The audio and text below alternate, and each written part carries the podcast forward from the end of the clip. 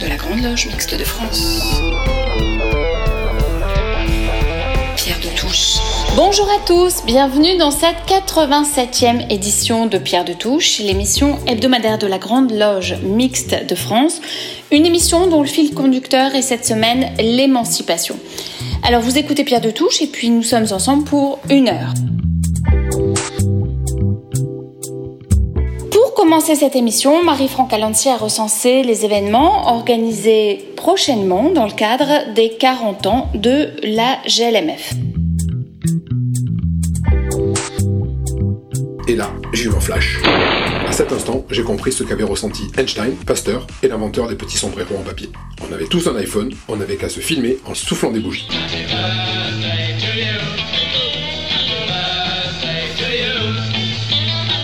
Bref, j'ai 40 ans.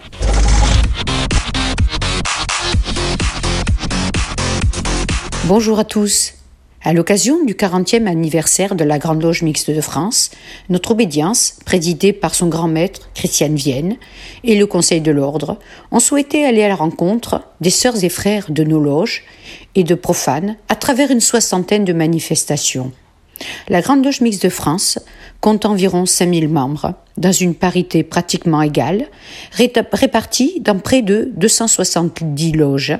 France, Réunion, Martinique, Guadeloupe, Guyane. Notre obédience accorde beaucoup d'autonomie à ces loges. Dans nos loges croyants, agnostiques et athées se rencontrent.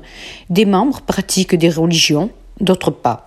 Notre manière de transformer la société, c'est de travailler à l'émancipation de ceux qui nous rejoignent, en hommes et femmes libres. Nos prochains événements pour le 40e anniversaire sont le 10 septembre, une tenue blanche ouverte à Ronchin. La franc-maçonnerie a-t-elle encore quelque chose à dire? Le 17 septembre, une tenue blanche ouverte à Cabestany. La franc-maçonnerie en 2022 le 18 septembre, une tenue blanche ouverte à Toulouse. Si vous souhaitez participer, n'hésitez pas à contacter notre obédience à Paris. Bon dimanche et à bientôt.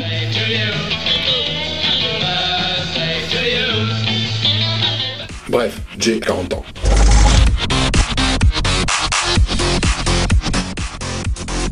Pierre de Touche.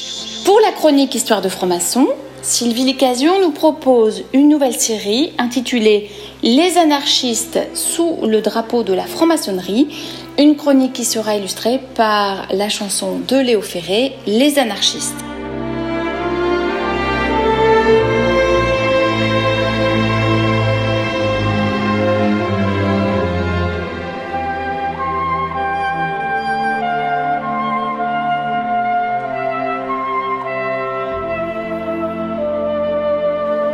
L'anarchisme porte le drapeau des francs-maçons. Une grande partie de cette année, j'ai axé mes chroniques sur les francs-maçons de la fin du 19e siècle et du début du 20e siècle. Une époque où la franc-maçonnerie participait activement au balbutiement de cette troisième république qui se voulait d'abord égalitaire mais aussi laïque. Il y avait des républicains modérés qui revendiquaient euh, le suffrage universel, mais pas trop, oui à la participation électorale, mais non au gouvernement populaire. Oui au populisme, mais non à l'anarchie. La franc-maçonnerie se veut adogmatique et libérale, elle revendique son apolitisme et rejette les extrémismes. Mais si je me réfère au dernier courrier émanant de nos obédiences en amont des dernières élections présidentielles, elle ne peut se retenir de s'immiscer dans le débat politique et rappeler encore une fois les dangers d'un discours populiste. Elle feint d'oublier les nombreuses positions politiques qu'elle a soutenues durant les trois siècles de son existence, tout en proclamant que l'anarchisme est incompatible avec les valeurs que défendent les maçons. Oui, la franc-maçonnerie a compté des anarchistes dans ses rangs et pas des moindres. Certes, ils sont une infime minorité et leur influence a été marginale, car les francs-maçons restent plutôt conservateurs. La franc-maçonnerie a tiré plus d'affairistes ou de politiciens en quête de réseau que d'anarchistes. En fait, les premiers comme les seconds ne peuvent être que déçus, ils ne vont pas trouver ce qu'ils supposent. En revanche, rechercher une certaine liberté de parole qui était somme toute assez rare à l'époque peut être une motivation.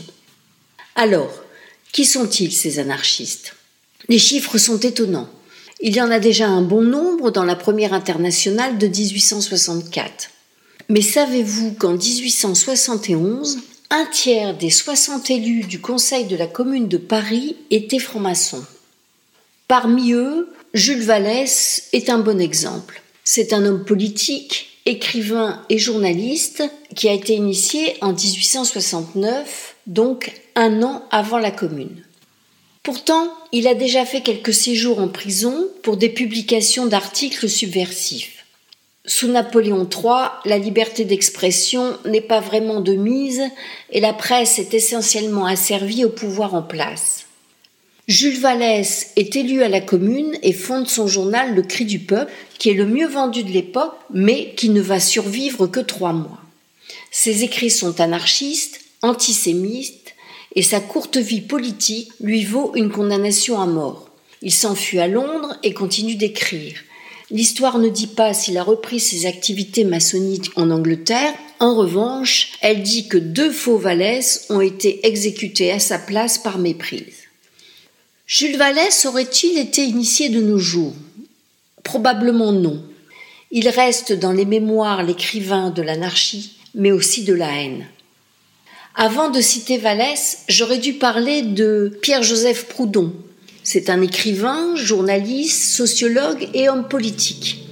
Il est mort en 1865, avant la Commune, mais on dit de lui qu'il est le père de l'anarchisme. Proudhon a été initié le 8 janvier 1847 à la loge Sincérité, Parfaite Union et Constante Amitié du Grand Orient de France à Besançon. Il nous reste un extrait de son testament maçonnique. Aux questions rituelles, il répond Que doit l'homme à ses semblables? Justice à tous les hommes. Que doit-il à son pays? Le dévouement. Que doit-il à Dieu? Guerre à Dieu. Son anticléricalisme ne fait aucun doute.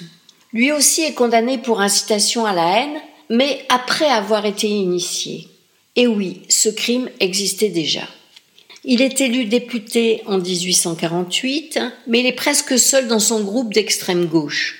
Et pour la petite histoire, il n'a jamais dépassé le grade d'apprenti, probablement en lien avec un problème d'assiduité. Je ne ferai bien sûr que citer Louise Michel, la très connue institutrice aux idées féministes et figure majeure de la Commune de Paris. Elle est cooptée quelques mois avant sa mort, en 1904, à la loge Fraternité universelle de la Grande Loge symbolique écossaise. Elle est initiée à la loge La philosophie sociale, une des rares loges qui admettait les femmes. Quelques loges de la Grande Loge féminine de France et de droit humain portent maintenant son nom. On peut encore évoquer Élisée Reclus, un géographe communard, membre de la première internationale. Il est initié en 1858 dans la loge Les Émules d'Iram du Grand Orient de France. Il n'y est jamais actif et au bout d'un an, il s'éloigne de la franc-maçonnerie. Comme on le constate, si les anarchistes ont été sollicités par différentes obédiences, il n'y reste jamais longtemps. Enfin, un petit dernier, Sébastien Faure. Je me dois de lui consacrer une chronique entière. Il est resté franc-maçon pendant 33 ans, mais surtout, il a écrit un livre intitulé Les crimes de Dieu. Un autre auteur prétend que Dieu aurait tué dans la Bible près de 2 800 000 êtres humains. Mais pourquoi Dieu tue-t-il? Je vous laisse méditer sur ce chiffre astronomique et j'y reviens en compagnie de Sébastien Faure lors de ma prochaine chronique.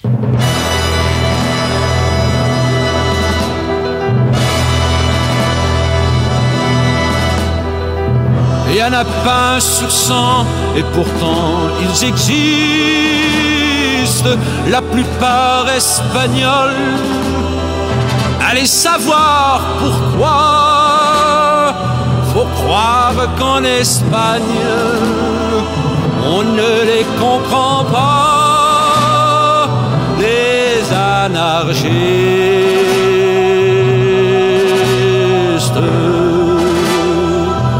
Ils ont tout ramassé des beignes et des pavés.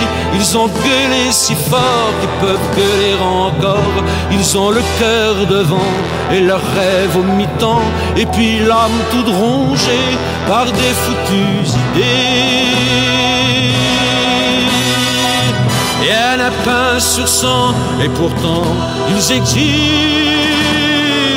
la plupart fils de rien, ou bien fils de si peu, on ne les voit jamais, que lorsqu'on a peur d'eux, les anarchistes.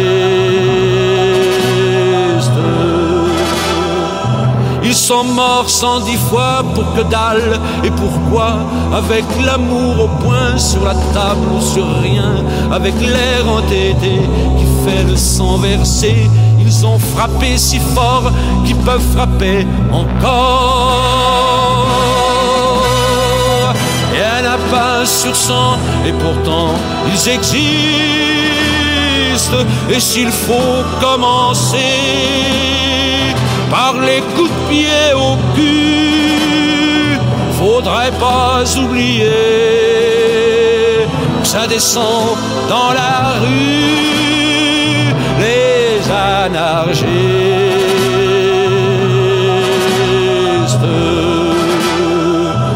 Ils ont un drapeau noir en berne sur l'espoir et la mélancolie pour traîner dans la vie des couteaux pour trancher le pain de l'amitié et des armes rouillées pour ne pas oublier. Qu'il y en a pas sur cent et que pourtant ils existent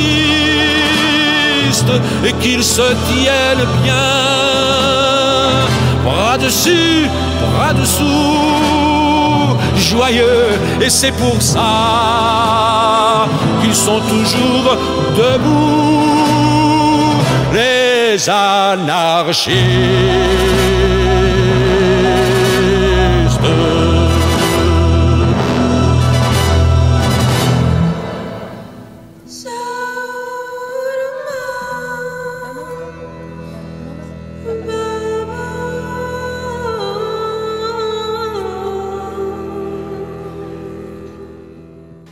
Maintenant à la chronique psychophilo de Michel Baron. Cette semaine, notre chroniqueur nous dresse le portrait de Jean-Gabriel Gallo, un médecin des Lumières au chevet de la Révolution. Une chronique intitulée Jean-Gabriel Gallo, l'honnête homme du XVIIIe siècle. Michel Baron.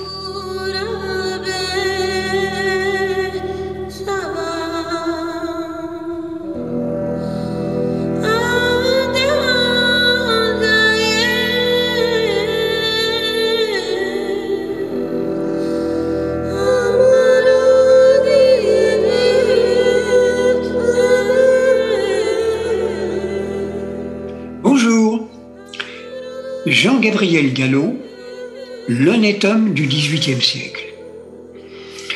Philippe Bourdin, l'un des spécialistes de la Révolution française, vient de faire paraître aux éditions du Comité des travaux historiques et scientifiques une étude importante sur Jean-Gabriel Jean-Gabriel Gallo, un médecin des Lumières au chevet de la Révolution. Médecin, député du tiers-État et franc-maçon, Jean-Gabriel Gallo, 1744-1794, est la figure même de ces hommes qui virent dans la Révolution de 1789 la possible réalisation de leurs idéaux philanthropiques, mais qui en prirent distance face aux exactions qu'elle généra. Jean-Gabriel Gallo représente ce que nous pourrions appeler l'honnête homme du XVIIIe siècle, pour reprendre la formulation du siècle précédent. Sensible, ouvert à l'autre, à la nature, au progrès, à l'éducation et à la raison. Ce fut un intermédiaire culturel entre deux périodes, où il est le participant à une nouvelle vision des droits individuels et de la société, au, au cœur duquel il se place. un homme bien représentatif de son temps et de son milieu. Il appartenait à la communauté calviniste, très minoritaire dans la Vendée catholique, qui était son lieu d'origine. Il sera l'un des 21 médecins de l'Assemblée nationale, qui va voir le jour en 1889. Cette philanthropie et cet humanisme vont, par contre, être remis en cause avec la répression de la Vendée, signe total de l'incompréhension des villes sur le monde rural et d'un fanatisme anticlérical qui va, au contraire des effets, escomptés, ranimer un contre-fanatisme, alors que la religion était en perte de vitesse dans l'ouest de la France. Les horreurs de cette guerre civile vont pousser Jean-Gabriel Gallo à condamner cette intervention. Ce qui va le mettre en danger et l'obliger à s'installer à La Rochelle, le bon vieux Havre protestant, où ce médecin des pauvres s'éteint en 1794, victime d'une épidémie de typhus. Fidèle à lui-même, dans son idéal, il n'hésitera pas à s'engager contre les excès que l'intolérance déclenche, y compris en mettant sa propre vie en péril. Et ce, au nom de la tolérance, il représente une certaine image de l'honnête homme et aussi une belle figure maçonnique.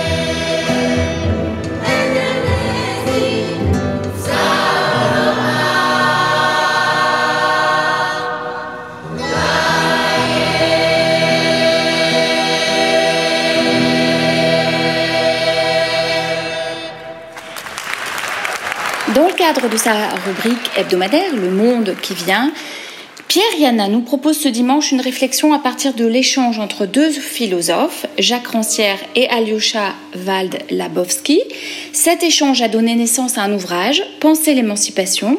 L'émancipation si chère au cœur des francs-maçons et aux membres de la GLMF en particulier, ce n'est pas Christia Vienne qui dira le contraire, elle qui a beaucoup écrit sur ce sujet. Écoutons Pierre Yana.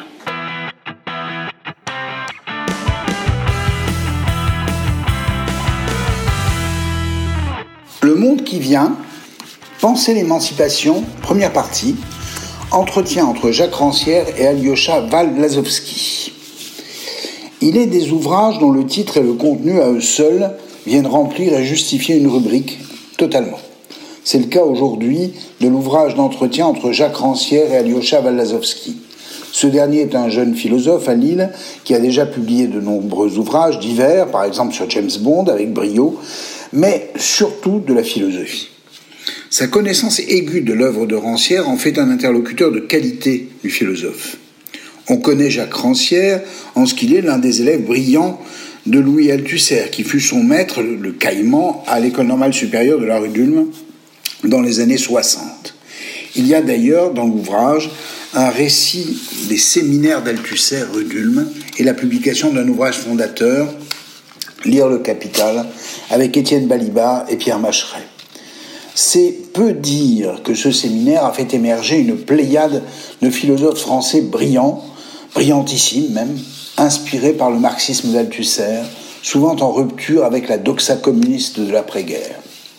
Ici, Rancière et Waldazowski, en tournant autour de l'œuvre du premier, interrogent l'art, la littérature, le cinéma, et euh, l'œuvre d'Althusser, que nous présenterons dans un prochain épisode. Aujourd'hui, c'est proprement la question de la démocratie et de son pivot, l'émancipation, que nous aborderons. Nous voyons bien qu'il s'agit du monde qui vient. À la question de Waldazowski, le mouvement d'émancipation peut-il prendre un nouveau souffle? Rancière répond par une réflexion iconoclaste.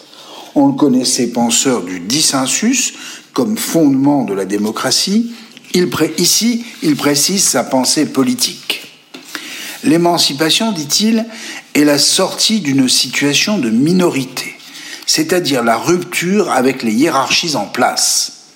Ainsi, faire de la politique c'est suspendre l'évidence constituée et inventer de nouvelles relations. Tel est bien sûr le combat que l'on mène sur ces ondes ou dans nos colonnes. C'est instaurer un nouveau partage du sensible en bouleversant les hiérarchies acquises. Ainsi, ajoute Rancière, la démocratie représentative est-elle toujours un maintien des hiérarchies aristocratiques, financières ou autres, tandis que la démocratie rompt avec elle, elle insère l'égalité, c'est fondamental, et elle permet de penser ce bouleversement des hiérarchies. Tel est donc le paradoxe démocratique. Il faut y penser quels sont les leviers qui amènent la mise en cause des hiérarchies qui composent le sujet, social?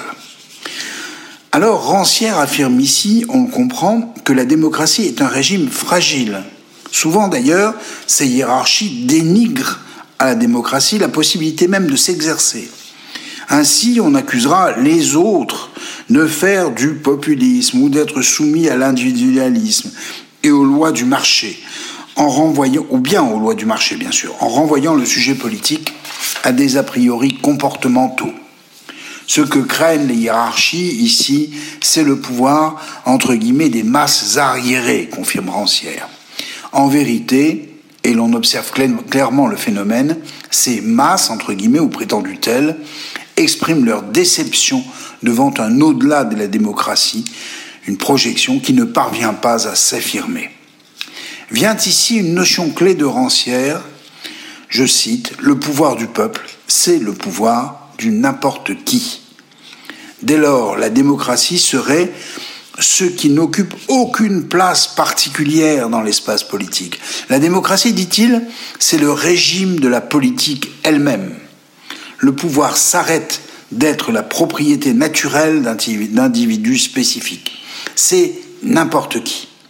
Ainsi, la révolution de 89 introduit-elle une délégitimation du pouvoir de la naissance aristocratique, en brisant l'ensemble des systèmes féodaux pour laisser la place à un ordre librement choisi, le gouvernement de la res publica, la chose de tous?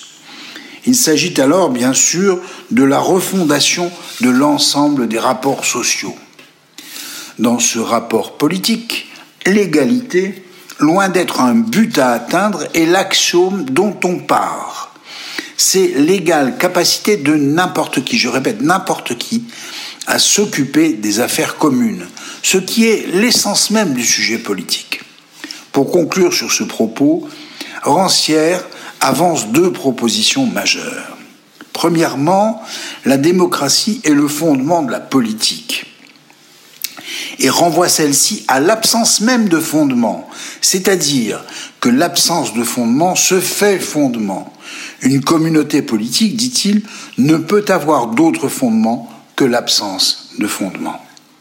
Deuxième remarque, est démocratique, ce qui renvoie en dernière instance à l'absence de légitimité de la domination. Et démocratique, ce qui renvoie à l'égalité de n'importe qui avec n'importe qui. Ce qui pose bien sûr la question de qui vote, qui est électeur, ou plus clairement, qui est citoyen. En conclusion de ce propos, Rancière d'affirmer qu'il y a politique chaque fois qu'un conflit de redistribution des parts est en même temps un conflit sur la capacité de n'importe qui. Voilà donc Rancière qui nous aide encore à penser. Prochain numéro, la question de l'art, puis l'héritage d'Althusser. Bon dimanche. La jeune fille en feu gardait au fond du cœur un battement sur deux pour ses sœurs. La jeune fille en flamme, au regard qui foudroie, portait le cri des femmes dans sa voix. Combien de filles en feu ont gardé leur secret comme un message honteux à la craie. Combien de filles en flammes, brûlées adolescentes, sont devenues des femmes vacillantes Combien de filles en fuite qu'on n'a pas voulu croire ont avancé ensuite dans le noir. Combien de filles enfin ont scellé leurs barreaux et protégé en vain leur bourreau.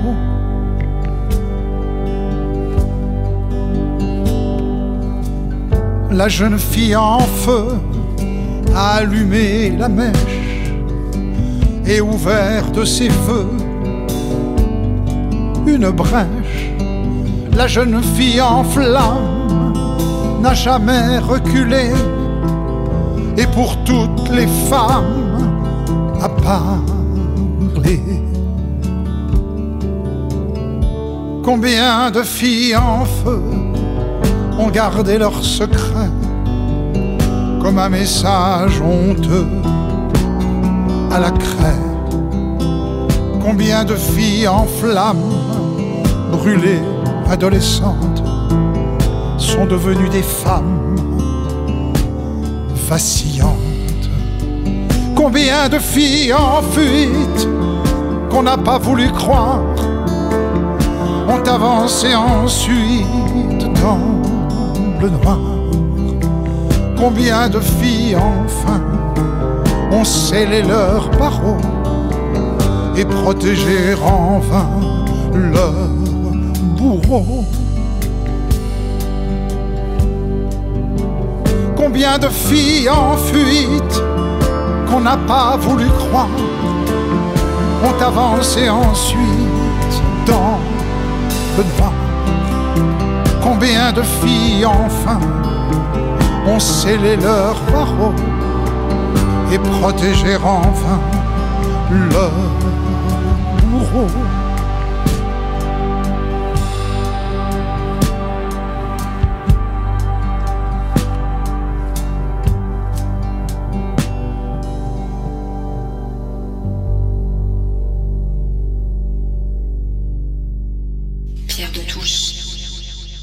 Et à la suite de la chronique de Pierre Yana, nous avons diffusé La jeune fille en feu de Julien Clerc.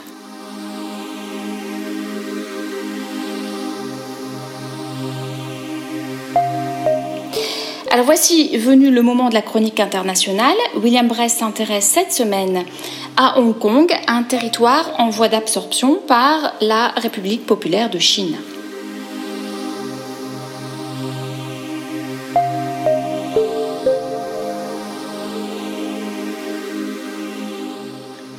Dans une précédente chronique, je vous ai présenté la base 311, instrument d'influence des réseaux sociaux de la Chine implanté à Fuzhou, juste en face de Taïwan. Dans cette chronique, nous allons parler de Hong Kong, intégré depuis 1997, date de cette récession à la Chine comme région autonome spéciale. La déclaration commune sino-britannique, signée en 1984 par Margaret Thatcher et Deng Xiaoping, prévoyait de maintenir pendant 50 ans les systèmes législatifs et économiques jusqu'en 2047. La cité, classée au troisième rang des centres financiers mondiaux après New York et Londres, est désormais en phase d'absorption dans la République populaire de Chine. La cité dispose depuis 1983 d'un avantage qu'aucune autre ville chinoise ne possède. C'est son régime de change. Il instaure un taux fixe entre sa monnaie, le dollar de Hong Kong et le dollar américain. Le système a permis à la République autonome spéciale de Hong Kong de constituer des réserves de change à hauteur de 135% du PIB et de résister efficacement aux crises financières. En mai 2022, Hong Kong détient la plus grande réserve de yuan ou RMB hors de Chine continentale. Hong Kong, 7,4 millions d'habitants, face à la péninsule de Kowloon, a pour vocation de rejoindre le projet de Grande Baie autour de la rivière des Perles lancé en 2018. Ce dernier doit permettre de rapprocher Shenzhen, Canton, Dongguan, Foshan, Songjiang, Yangmen, Yuzhou, Zhaoqing, Macao et Hong Kong, soit un ensemble qui rassemble plus de 59 millions d'habitants pour donner une idée de la taille du projet. Fin 2018, malgré l'opposition hongkongaise, un TGV a été mis en service entre Hong Kong, Shenzhen et Canton.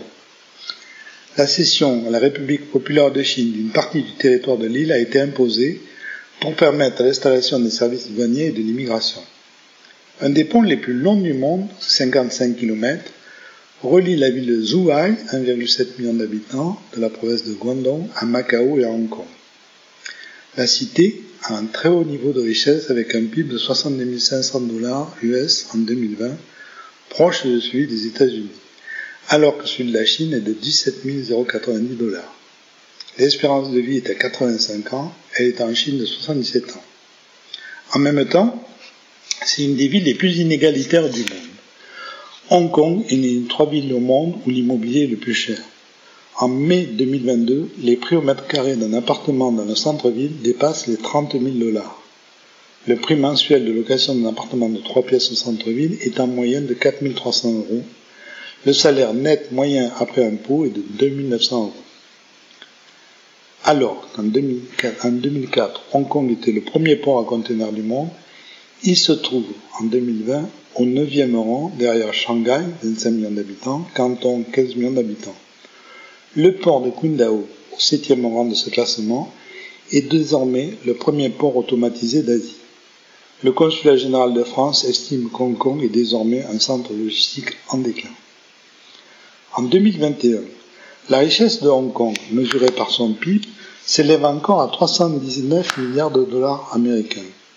Elle est dépassée par celle de Shenzhen, 427 milliards de dollars, et par Shanghai, qui atteint 569 milliards de dollars. Pour comparaison, le PIB de la France était estimé en 2021 à 630 milliards de dollars américains. Avec la promulgation de la loi controversée sur la sécurité nationale du 30 juin 2020, le gouvernement chinois a mis fin au principe un pays, deux systèmes. Les habitants ne peuvent plus adresser des critiques au gouvernement et sont interdits de manifester. En septembre 2021, comme d'autres organisations de la société civile telles que le Front civil des droits de l'homme, les principaux syndicats de Hong Kong se sont autodissous. L'Alliance hongkongaise de soutien au mouvement patriotique et démocratique en Chine a été contrainte, elle aussi, d'annoncer sa dissolution suite aux pressions de plus en plus fortes exercées par Pékin. L'Alliance hongkongaise, organisée depuis trois décennies, des veillées annuelles à la chandelle en hommage aux victimes de la répression sanglante menée par les autorités chinoises en 89 sur la place de Tiananmen à Pékin. Ces veillées avaient lieu en présence de dizaines, parfois de centaines de milliers de personnes dans le parc Victoria à Hong Kong.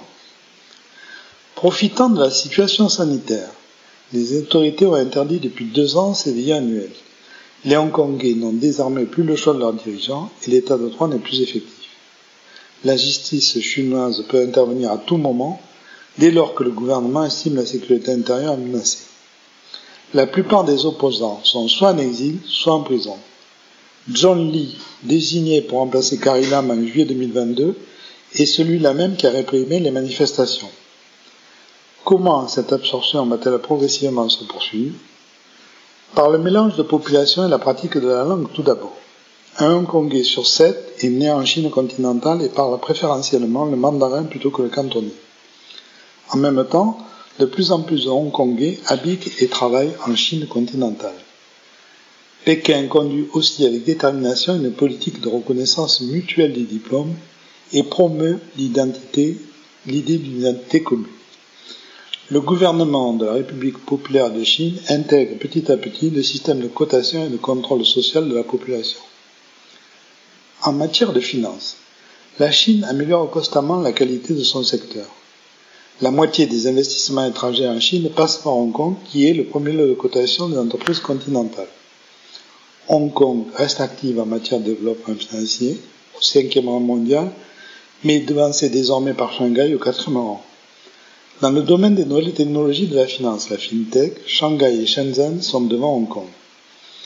4 entrepreneurs sur 10 n'excluent pas de s'expatrier si les conditions de vie et d'organisation de l'entreprise se durcissent trop. 8 entreprises sur 10 ont été affectées par la loi. Pour développer le yuan numérique, la Banque centrale de Chine et l'autorité monétaire hongkongaise se sont entendus pour tester avec succès son utilisation transfrontalière. Cette expérience reste toutefois limitée du fait de l'absence de reconnaissance du yuan comme monnaie internationale, moins de 2,5% du total des réserves. La question que l'on doit se poser est de savoir jusqu'où la normalisation de la cité par Pékin va-t-elle aller Cette volonté de retrouver la grandeur de la Chine historique sous la bannière d'un communisme trouvera-t-elle un jour des limites Toi t'aurais voulu jouer Hamlet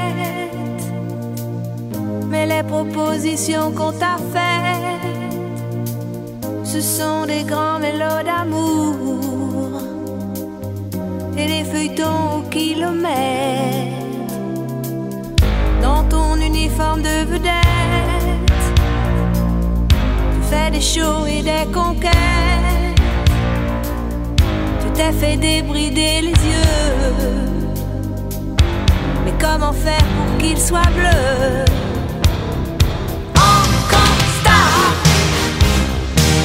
T'es pas né là où tu voulais. T'as pas la peau qu'il te faudrait. Celle du vrai pays du dollar. Encore star. Tu ne remercies pas le hasard. Dans ton Las Vegas de bazar. Tu fais tes rêves en blanc et noir.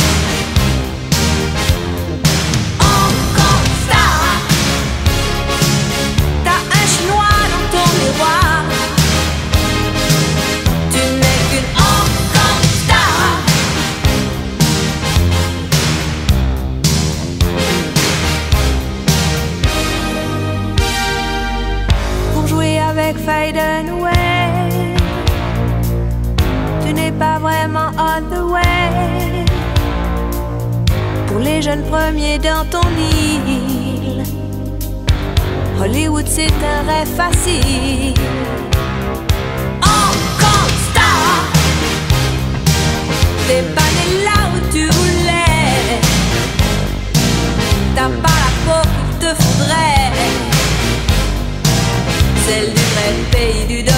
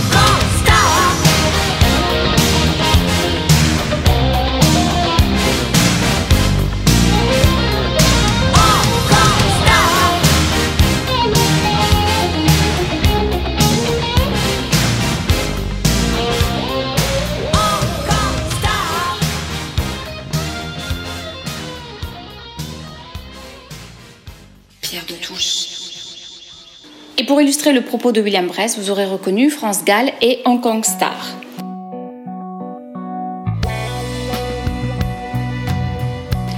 Place maintenant à la chronique La République vue par Claire Donzel. Comme souvent, Claire Donzel nous livre une chronique péchue, engagée qui bouscule. Une chronique dont le titre est Réactionnaires et profiteurs de tous les pays, unissez-vous.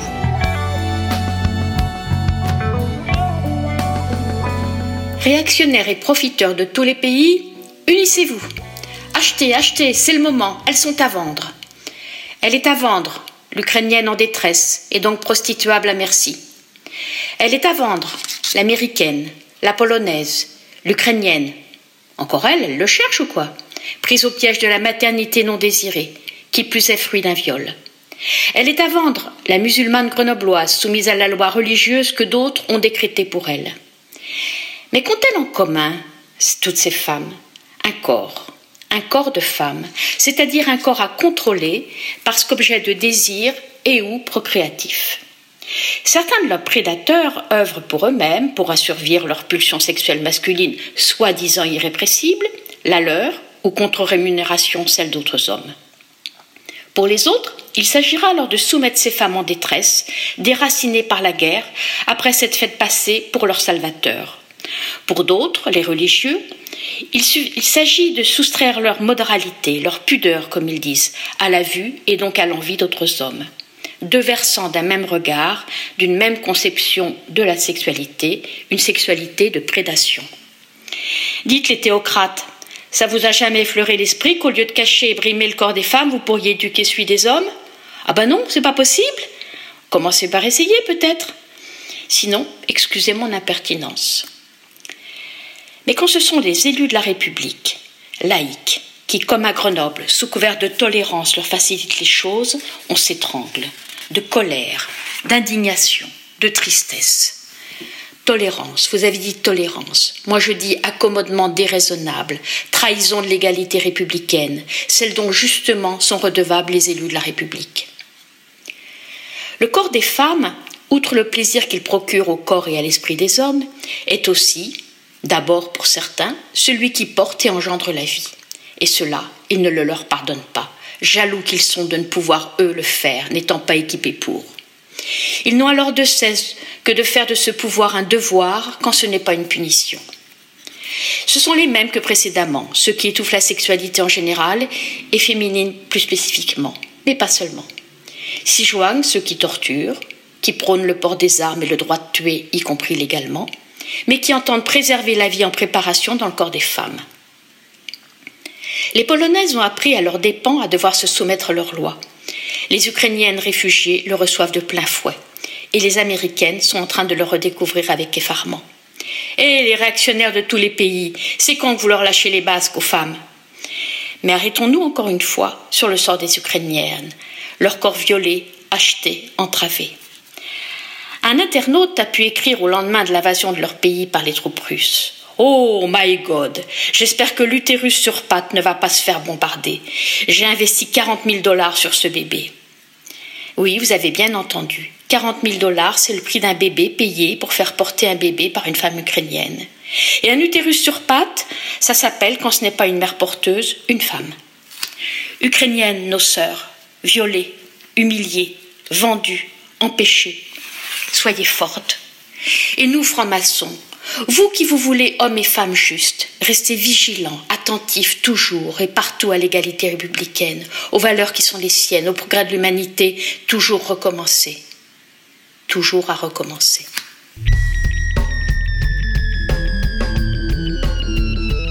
Pierre de Touche, une émission de la Grande Loge Mixte de France.